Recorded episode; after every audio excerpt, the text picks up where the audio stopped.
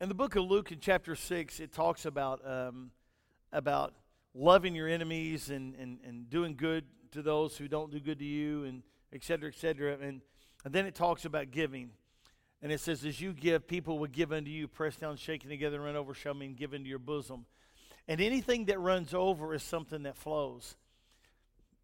And tonight I'm going to be talking to you about the fruits of the Spirit, some of the things about the fruits of the Spirit. And but um, I remember I've shared this before. I heard Joel Osteen say this once. What comes out of you when you get bumped? What comes out of you when you get bumped? And um, and I've, I've thought about that many times over the past probably year when I heard him say that. What comes out of me when I get bumped? How do I respond, and what are the words and the attitudes that I have when something rubs my fur backwards? You know, how do I respond? How much of the fruit is really uh, evident in my life when things don't go the way I anticipate? So I'd like you to take your Bibles and go to Matthew chapter 7. It's where we're going to go first. But what is flowing through you every day? A common factor that we that is that we all produce something every day, the same thing. if you are always a complainer and you're known for your complaining, probably every time somebody gets around you, they know what's going to come out. If you're known for, for something, whatever it may be, Layton used to have a nickname when he was a little boy, but I won't tell you what it is. He shook his head no. But anytime you're around him, this nickname, it was just evident. It's who he was. And uh, my wife is shaking her head, so there's no way I'm telling you. I'll tell you after church in the foyer. But anyway, uh, there's always something that's in our lives, and it's obvious. It kind of flows through us. And, you know, whenever you have, um, every, every one of us to some degree are known in the community in which we live and where we go, and when we go into stores. And, and we've had people in the church here over the years, and, and I, I would go into stores, and, and someone would say, Do they go to your church? And I'd say, Yeah. They say, Boy, we always dread when they come in here. and I thought, really? Sometimes I no, I didn't say it anyway. But but there's Jesus, you know, forgive me and help me tonight. But but the thing is, there's something that flows about all of us. It just is. It just it's just kind of the way we are. It's how we carry ourselves. Um, you know, I've always been a little bit on the hyper side. This morning, I thought I was going to blow into pieces. I couldn't get my words out, and I was about to go into shakes and a variety of things, and and uh, so hopefully tonight I'll be a little more calm. But uh, what comes from us is seeds that we sow along the way, and that's something you need to really think about as you travel in this discourse of life and how you walk, how you speak, how you how you do things, your mannerisms, your reputation. Everything that flows out of us is also dropping seeds. And I never thought about that before until today, and I begin to think, what kind of seeds are we dropping? What kind of things uh, are we sowing in the ground that we may think, we may be oblivious that we don't think we're sowing anything, but we are? Because there's things that become uh, like us and people who become like us because of the seed we've sown. The third thing, um, as we mature, fruit becomes more obvious whether it's good or bad. As we mature, our fruit becomes more obvious. You know, um, London was in here for worship tonight, and she doesn't do that very often. She's usually in the nursery, and and Wanda said when I walked up here a minute ago, she said that, or I looked over at her, she said, London's asking a thousand questions because she's not in worship. So it's kind of unique and strange to her. And, and, but as she matures, it needs to be part of her nature. Whenever, you know, we have the uh, girls a lot, and, and, one of the things about Maisie is if, if Maisie knows she's about to get in trouble, Maisie knows to start singing, How Great is Our God, or whatever it is. And I'm telling you the truth. Am I telling you the truth? I'm telling you the truth. And, uh, where that came from. Hallelujah. Anyway, but as we mature, the obvious things about our fruit begin to manifest themselves. And the things that we've sown, actually, we do have a kind of a trail behind us. And if you want to be really honest, if you could look at your life and look at the trail from here backwards, what's growing? What has matured? What has died off? What, what is still the same now that was years ago? And what's different now? And so you may not think that really applies, but if you will really be honest and look at your life and say, boy, What's growing? What's flourishing? What pr- produce, what fruit am I producing from the behind? And so I'd like you to go to Matthew, if you will, in chapter 7. I'm going to probably sit here most of the evening. And some of you are going, No, you're not. Yes, I'm going to try. I've had a few messages that I wanted to come in. I wanted to be like this. If you don't mind, go to Matthew chapter 7, verse 16. You should know them by the fruit. Do men gather grapes of thorns or figs or thistles? Who's snoring? Already? Let's get up on our feet then. All right.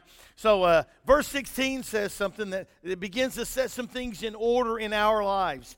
And Jesus is speaking, and he said, And you shall know them by their fruits. Fruit doesn't happen in the last 15 minutes. Fruit takes a while. Fruit begins to grow because of something that was done in the past. And as it continues to grow, it begins to mature. The color changes, the size changes. Are you with me? How many of you have ever had, a, has anybody ever got you to eat a persimmon when it's green? Anybody ever tried those? How many of you have ever ate acorns? Anybody ever picked up a white oak acorn and said, man, that's a good acorn? No, you haven't. But if you go eat a, eat a pin oak and then you go eat a white oak, you see why the deer like them. They're not quite as bitter. But everything has to mature. And the things in our life are maturing one way or another. You can not only see them laying behind you, but you can watch them before your eyes. You watch things begin to mature and it ripens and it fills out and it becomes something that's desirable. Sometimes we have this knack about us that we never allow our fruit to mature. We're always stuck in it and being in the green stage. It's the kind of stage that never is very profitable. It's not real good to eat because it's become something that people are a little bit less likely to be uh, uh, interested in. So in chapter 7, verse 16, you should know them by their fruits. Do men gather grapes of thorns or figs of thistles? No, but you do blackberries.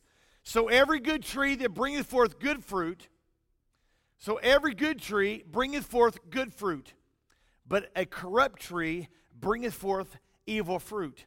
What is corrupt? What is this about trees? It's representing a human life. And every one of us are producing, whether it's good or whether it's corrupt. But let me ask you when you hear the term corrupt, it doesn't start off corrupt. There's something that gets in there and corrupts the tree. How many of you have ever heard of ringing a tree? You take a chainsaw and you cut a ring around it. Why do you do that? You want it to die. There's a thorn tree on the back of our property uh, two or three years ago, and there's a great big thorn tree, and I didn't want it maturing and having 70,000 little ones around it. So I took my chainsaw and cut around it and left it for about a year and a half, and it died. And I notched it to my tractor and pushed and cut and, and pushed it on over, and now it's down in a gully. But the reason I wanted it gone is because regardless of, of what it's producing, it's going to reproduce. And there's something about us, every one of us are reproducers of our like kind.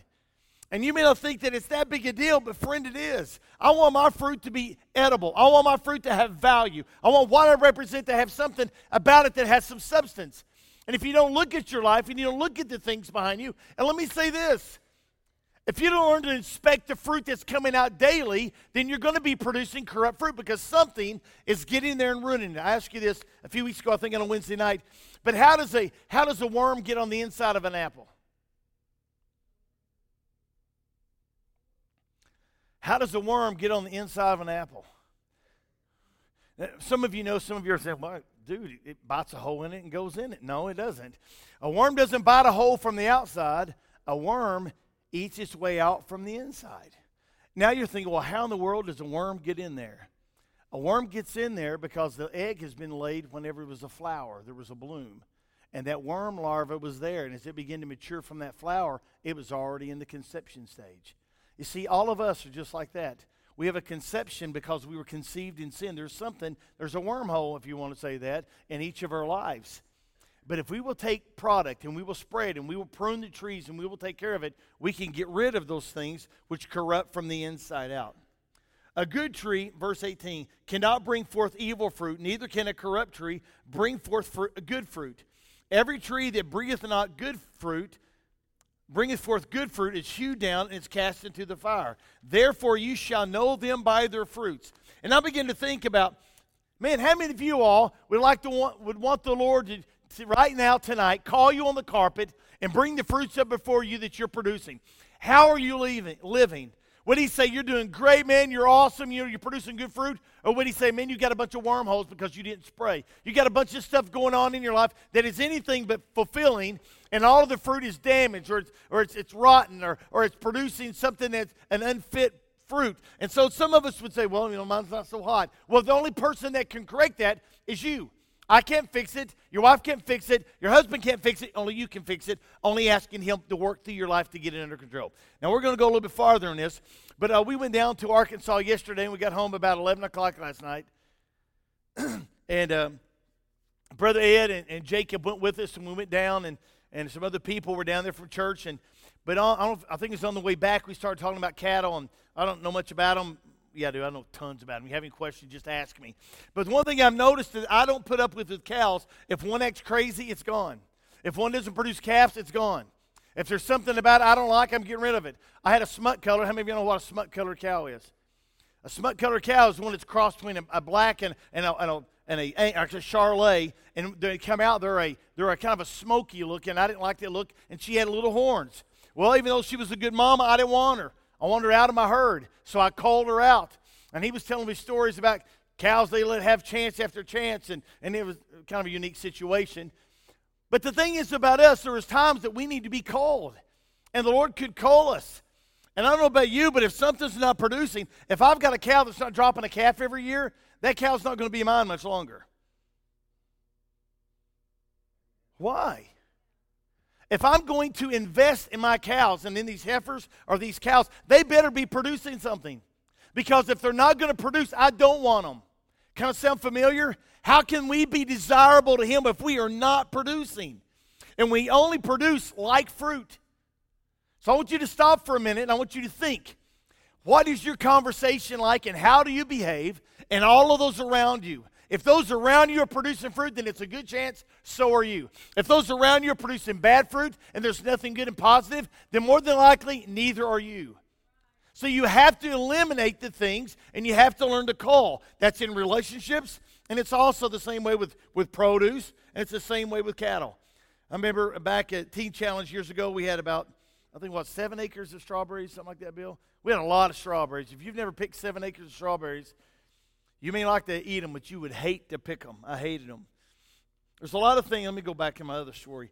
One of the things that I look for in keeping a coal uh, keeping a coal or a cow or a bull, if you want to call it a combination, you can call it a coal. All right. So a cow or a bull, the Mountain Dew's kicking back in. All right. Things I look at is I look at what kind of bull, uh, what kind of cow. I look at their temperament. I look at the calving. How does this cow have calves? Does she have them easily? How does she feed? How do their calves fill? Do they fill out quick? Do they look good? Uh, does she a good milker? Does she have good milk for her calf? Is she motherly? Is she always talking to her calf and taking care of it? her maternal temperament. Uh, if she starts skipping, she's gone.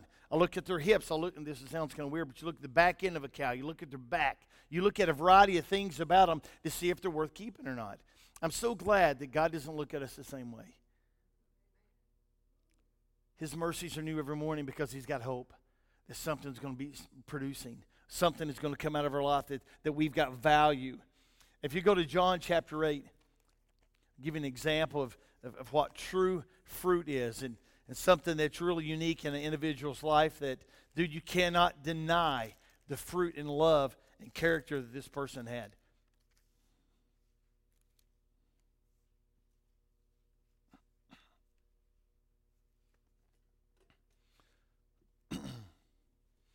John chapter 8 and verse 2. And early in the morning he came into the temple, and all the people came unto him, and he sat down and he taught them. And the scribes and Pharisees brought a woman which was taken in adultery, and when they set her in the midst, they said unto him, Master, this woman was taken in adultery, the very act. And Moses in the law commanded us that such should be stoned, but what do you say? And they were tempting Jesus, and he knew this, and they, they might have reason to accuse him of Jesus. Just stooped down and wrote in the wrote in the ground. Y'all hear me read this about once every three months, as though he heard them not. And when they continued asking him, and lifted up himself, and, and he said unto them, He that is without sin among you, let him cast the first stone. Man, this morning your message was almost this. There's nothing wrong with the stones. There's just something wrong with what you do with them. Because stones can be used in a thousand ways that are productive, but they also can be things that are very detrimental. These guys are bringing a fruit of judgment and a fruit of arrogance to Christ. Jesus ignored them and said, Those of you that are without sin, go ahead and stone her. You know the rest of the story. They all began to leave, from the oldest to the youngest. And Jesus says, Where's your accuser? She goes, I don't have any. And he told her to go and sin no more. There's a time in our life that we have to understand Jesus, in this particular point, was producing the greatest fruit. His fruit was forgiveness. His fruit was mercy. His fruit was hope in someone that nobody else had hope in. Everybody else had given up. Next place I'd like you to go is in the book of Galatians, and this obviously is where we're going to spend a few minutes. Galatians in chapter 5.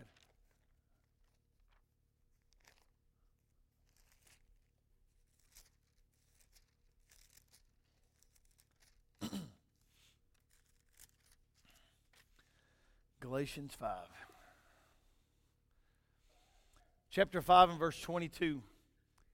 But the fruit of the Spirit is love, joy, peace, long suffering, gentleness, goodness, faith, meekness, temperance. Against such there is no law. And they that are Christ have crucified the flesh with the affections and the lust. If we live in the Spirit, then let us also walk in the Spirit. You can read the rest. It talks about pride and vainglory, but I don't want to go there. I want to talk to you about what the fruits are. How many of you have ever heard of the fruits of the Spirit before? How many of you believe those are things that should be obvious in our life? We'll just read over them real quick.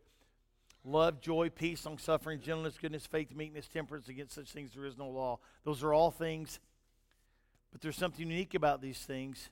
Fruit is something that is produced on the outside. It's rarely something that's produced on the inside. It may come from the inside, but it produces outwardly. So here's the thing about fruits fruit should always be centered on others. Always. It should be something that when it comes out of you, it goes on to somebody else and it's directionalized outward. And you may think, well, that's, that's kind of weird. But let's look at these words because it's easy for us to love ourselves.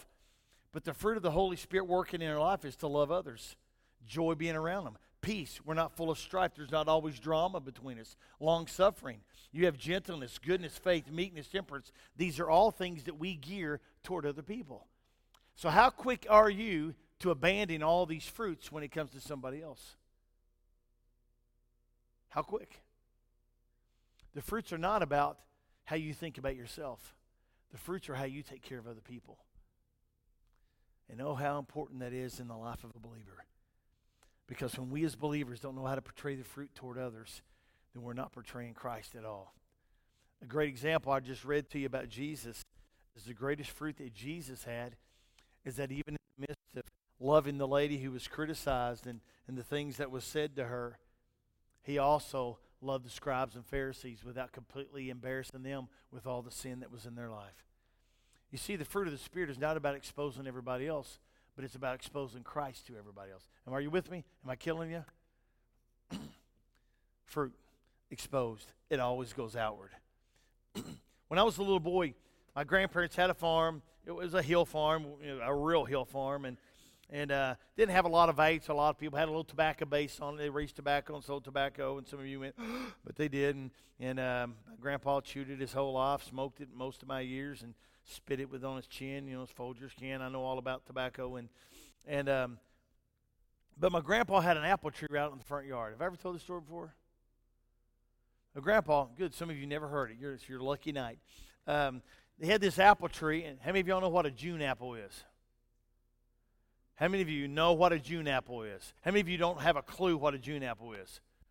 Right, June apples are those little green apples that come on trees that always have worms in them. They're a neglected apple tree that grow in a variety of directions, but they're great to climb in, and you can have a lot of big fights with them because the apples are small. And if you get a big one, you climb it, it doesn't matter. But what I would do, I was kind of a glutton at times. And the thing is about June apples is if you eat too many June apples, they begin to eat on you. And I remember eating one after the other after the other. And I was a little boy, kind of like rhubarb. First time I ever had rhubarb, I went nuts. I never ate anything so cool in all my life, something that soured. Man, I ate so many stalks. And let me give you a little advice. If you're going to eat raw rhubarb, use your strength. Two times I got really sick at my grandparents. One was from eating too many green apples, and I'll let you figure that part out. And the other one was eating too much rhubarb. I ate many sticks. I ate so many sticks that that night when I got home, my mom had to take me to the emergency room because my mouth swelled up like a doggone cauliflower. It was terrible. Who cares? Okay. That's just something to tell your grandkids, all right? Whatever. Okay, whatever. Okay, fruits always require, and this is the other thing about fruits to be expressed and to be shown, they always require a relationship with you and somebody else. They always require relationships. You can go out and have dogs, and you can have horses and cows and all this. Let me tell you a little quick story about boldness in prayer. Um, um, it's always extroverted. It, it's always in relationship with other people. That's how fruits are shown. But I'm going to tell you this story real quick. I was went to the funeral home today. Jason Madison's grandmother passed away, and we were sitting there, and, and of course, um, I've been sitting with Jason, went back and talked to Jason and Brother Cooper, and he was talking to Brother Cooper. When he starts getting into a story, you do this, you, you pay attention. And I've, if you ever have a pet that's sick, run over by a car, drop from an airplane, whatever, poison, take it to Brother Cooper, let him lay hands on that, that thing and pray for it.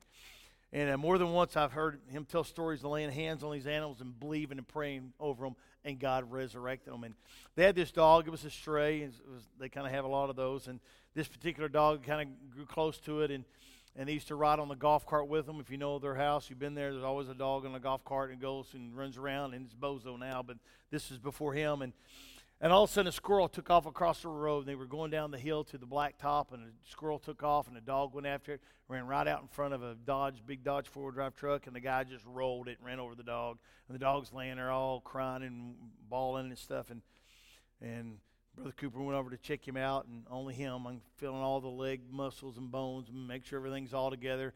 I would have, it doesn't matter what I'd done. Anyway, he's taking care of it. And Sister Cooper goes, just put it out of its misery. He looked there and he goes, no, I'm going to pray for that dog, and God, he will live. And dude, you can feel it right then. I would have lived, you know. And and uh, so he said he picked that dog up, took it to the golf cart, prayed over that thing, and he said all the issues that it was having was, was physical and it's kind of gross. He took it to the vet, and vet said, I can't find anything wrong. Why? Because there was a boldness. Now, you may think, well, what did that have to do with fruit? There was a gentleness, even dealing with this, this critter, that he laid hands on and prayed that was obvious. As he prayed over this, inch, this, this dog, this human, it wasn't about himself. It was something that went on. I'm going I'm to wrap up. Um, fruits always require relationship to other people. These are the attributes with a purpose and how we how we react and how we treat others. These fruits love, joy, peace, long suffering, gentleness, goodness, faith, meekness, temperance. You know, there is something to be said about. Uh, how many of you ever had that grandma that would scratch your back for like hours? You may have one of those? Yeah, how many of you would like to have one of those now? Yeah, and I mean, my grandma Zella, my mother's mom, she was just a sweet, tall lady and and just a sweetheart. And my brother was her pet. He was her favorite grandkid. And Marty spent a lot of time with my grandma. She lived with us for a few years. She had Alzheimer's and it was developing more uh, strong. And, and my brother would take advantage of his grandma Zella and he would go downstairs in the basement and say, hey, Grandma, you want to scratch my back? And she didn't know if it was five minutes or five hours. But I know one thing my brother used to have his back scratched for hours, and, and Granny just, just loved it. And, but the thing about her, there was always this fruit of love that came out of Zella. There was something about her nature and her walk with the Lord that it was obvious. Her meekness, her kindness. And some of you are thinking, well, what is this about? You know, when you have the fruit of the Spirit flowing through your life, it's so much easier to serve others. We've been talking about serving this whole month, and we'll go into one week maybe of next month, but we're talking about serving. It is impossible to be a servant without the fruits dominating your life. Because if they're not flowing out, you can't reach out. You're still too consumed about how things come your way. Who is serving you? Who's taking care of you? And here's the last great example. It's in the book of Luke in chapter 10. Luke chapter 10.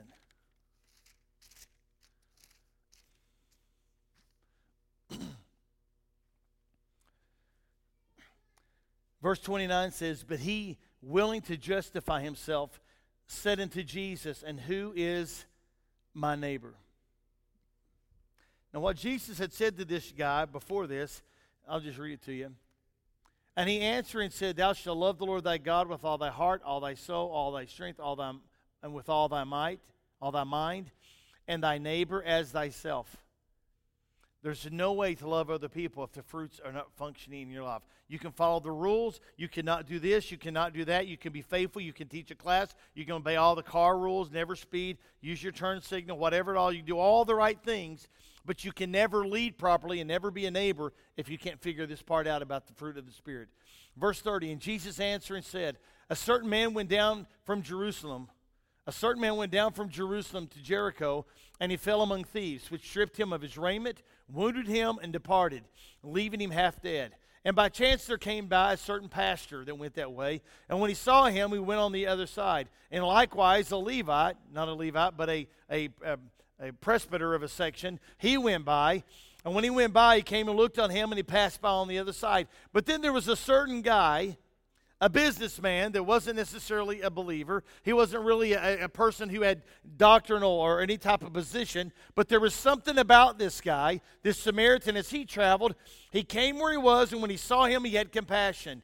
And he went to him and he bound up his wounds and pouring in oil and wine, and he set him on his own animal, and he brought him to the, to the motel, and he took care of him. And on tomorrow, before he left, he took out some money, and he gave there at the host, and he said, Take care of him until I come back. And if you spend any more, I'll pay you when I get here. Now, which of these two, or which of these three, thinkest thou was a neighbor unto him that fell among thieves? And he said, He who produced fruit. Now, let me ask all of us tonight before we leave, because this is all I'm going to share. Which one of these guys is us? Which one of these guys is when he goes out of his way to accommodate and be gentle and meek and sweet and nice and compassionate to other people? Or are we too busy to do anything for anybody else? We like people to do for us, we don't want to do for them. You don't have to do for me. But there's people that come into this church for the first time, the tenth time, that somebody has got to learn to connect with them and show them what the fruit of the Spirit is. Love them. We had a great meet, had a great meeting uh, Thursday night with the worship team, and it was just a great time with uh, Jason and Lori on the nursery um, planning. It was great. Um, we're having a board meeting tomorrow night. Tonight we met with hospitality. It was, man, it's great. I, I felt such a spirit of unity. Uh, probably the last couple of weeks I haven't, you know, just it's just been really good, and I really feel like the Lord's taken us to a place that it's going to require us to be unified. But here's the thing: there cannot be unity when we don't have the mindset of a servant. We can't. Because what happens if you don't have the mindset of a servant, you got a bunch of chiefs wanting to do their own things without listening as a group and doing things corporately. Folks, we have a lot of people that need Jesus. And they're not going to get it by being a priest or a Levite. They're going to get it by being a Samaritan because there's something that flows through us to them because it's always relational. Always relational. That's how fruits are manifested. They come from me to go to you. And if they're not coming out of you to go to them, then something's missing. I'm going to share one more little thing in closing. You may get tired of hearing about serving. But I know that it's servanthood and, and, serving others is what makes the difference in any church. I've mentioned this guy three times today. I've mentioned Joel Osteen three times. And it's not like I listen to him every day, but he says little things that just catches my mind. If you ever listen to him on the radio, if you ever watch him, he says, if you're ever in the Houston area, let me try it again. If you're ever in the Houston area, stop by. We'd love to have you one of our services. We'll make you feel right at home. I can't smile and do it that good, but that's what he always says. More than, okay, more than once, I, I do like him. More than once, um, I've heard him tell stories about people in the community would go out and do good deeds and help people and do different things. And after they would help people, word got back to him that people would tell him, you know, these people did this or they did that, and we should have expected it because they're, they're part of the family at Lakewood. They're part of the church at Lakewood. They're part of the church at Lakewood. And I begin to think, what is it about the mentality of them that those people know how to serve regardless where they go? Now, if you listen to Joe preach, he doesn't talk about serving. Very rarely. He talks about God's plan for your life about 95% of the time. But one of the things about God's plan for your life is this it's always about serving. He may not say that, but we're going to say that because there needs to be something different enough. Not that we're better, not that there's no place for pride. We're all pitiful and we're all pathetic. But man, through His grace working through us, man, there's fruit coming behind us. It's growing, it's maturing, there's stuff happening. Okay, I'm done. We're going to pray.